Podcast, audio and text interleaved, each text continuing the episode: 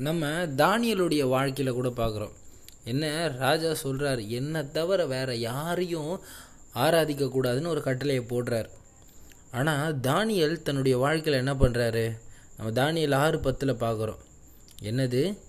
தானியலோ வென்றால் அந்த பத்திரத்துக்கு கையெழுத்து வைக்கப்பட்டது என்று அறிந்த போதிலும் தன் வீட்டுக்குள்ளே போய் தன்மேல் அறையிலே எருசலேமுக்கு நேராக பல கனிகள் திறந்திருக்க அங்கே தான் முன் செய்து வந்தபடியே தினம் மூன்று வேளையும் தன் தேவனுக்கு முன்பாக முழங்கார்படியிட்டு ஜெபம் பண்ணி ஸ்தோத்திரம் செலுத்தினான்.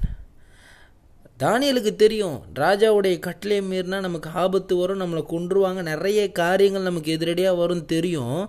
ஆனாலும் அவர் தினமும் தன் தேவனை தேடுகிறது போல தினமும் தேன் தேவனை துதிக்கிறது போல தினமும் தேவனுக்கு ஜெபம் பண்ணிக்கிறது போல எப்பயுமே ஆண்டவருக்கு காரியங்களை செய்கிறவராக இருக்கிறார்.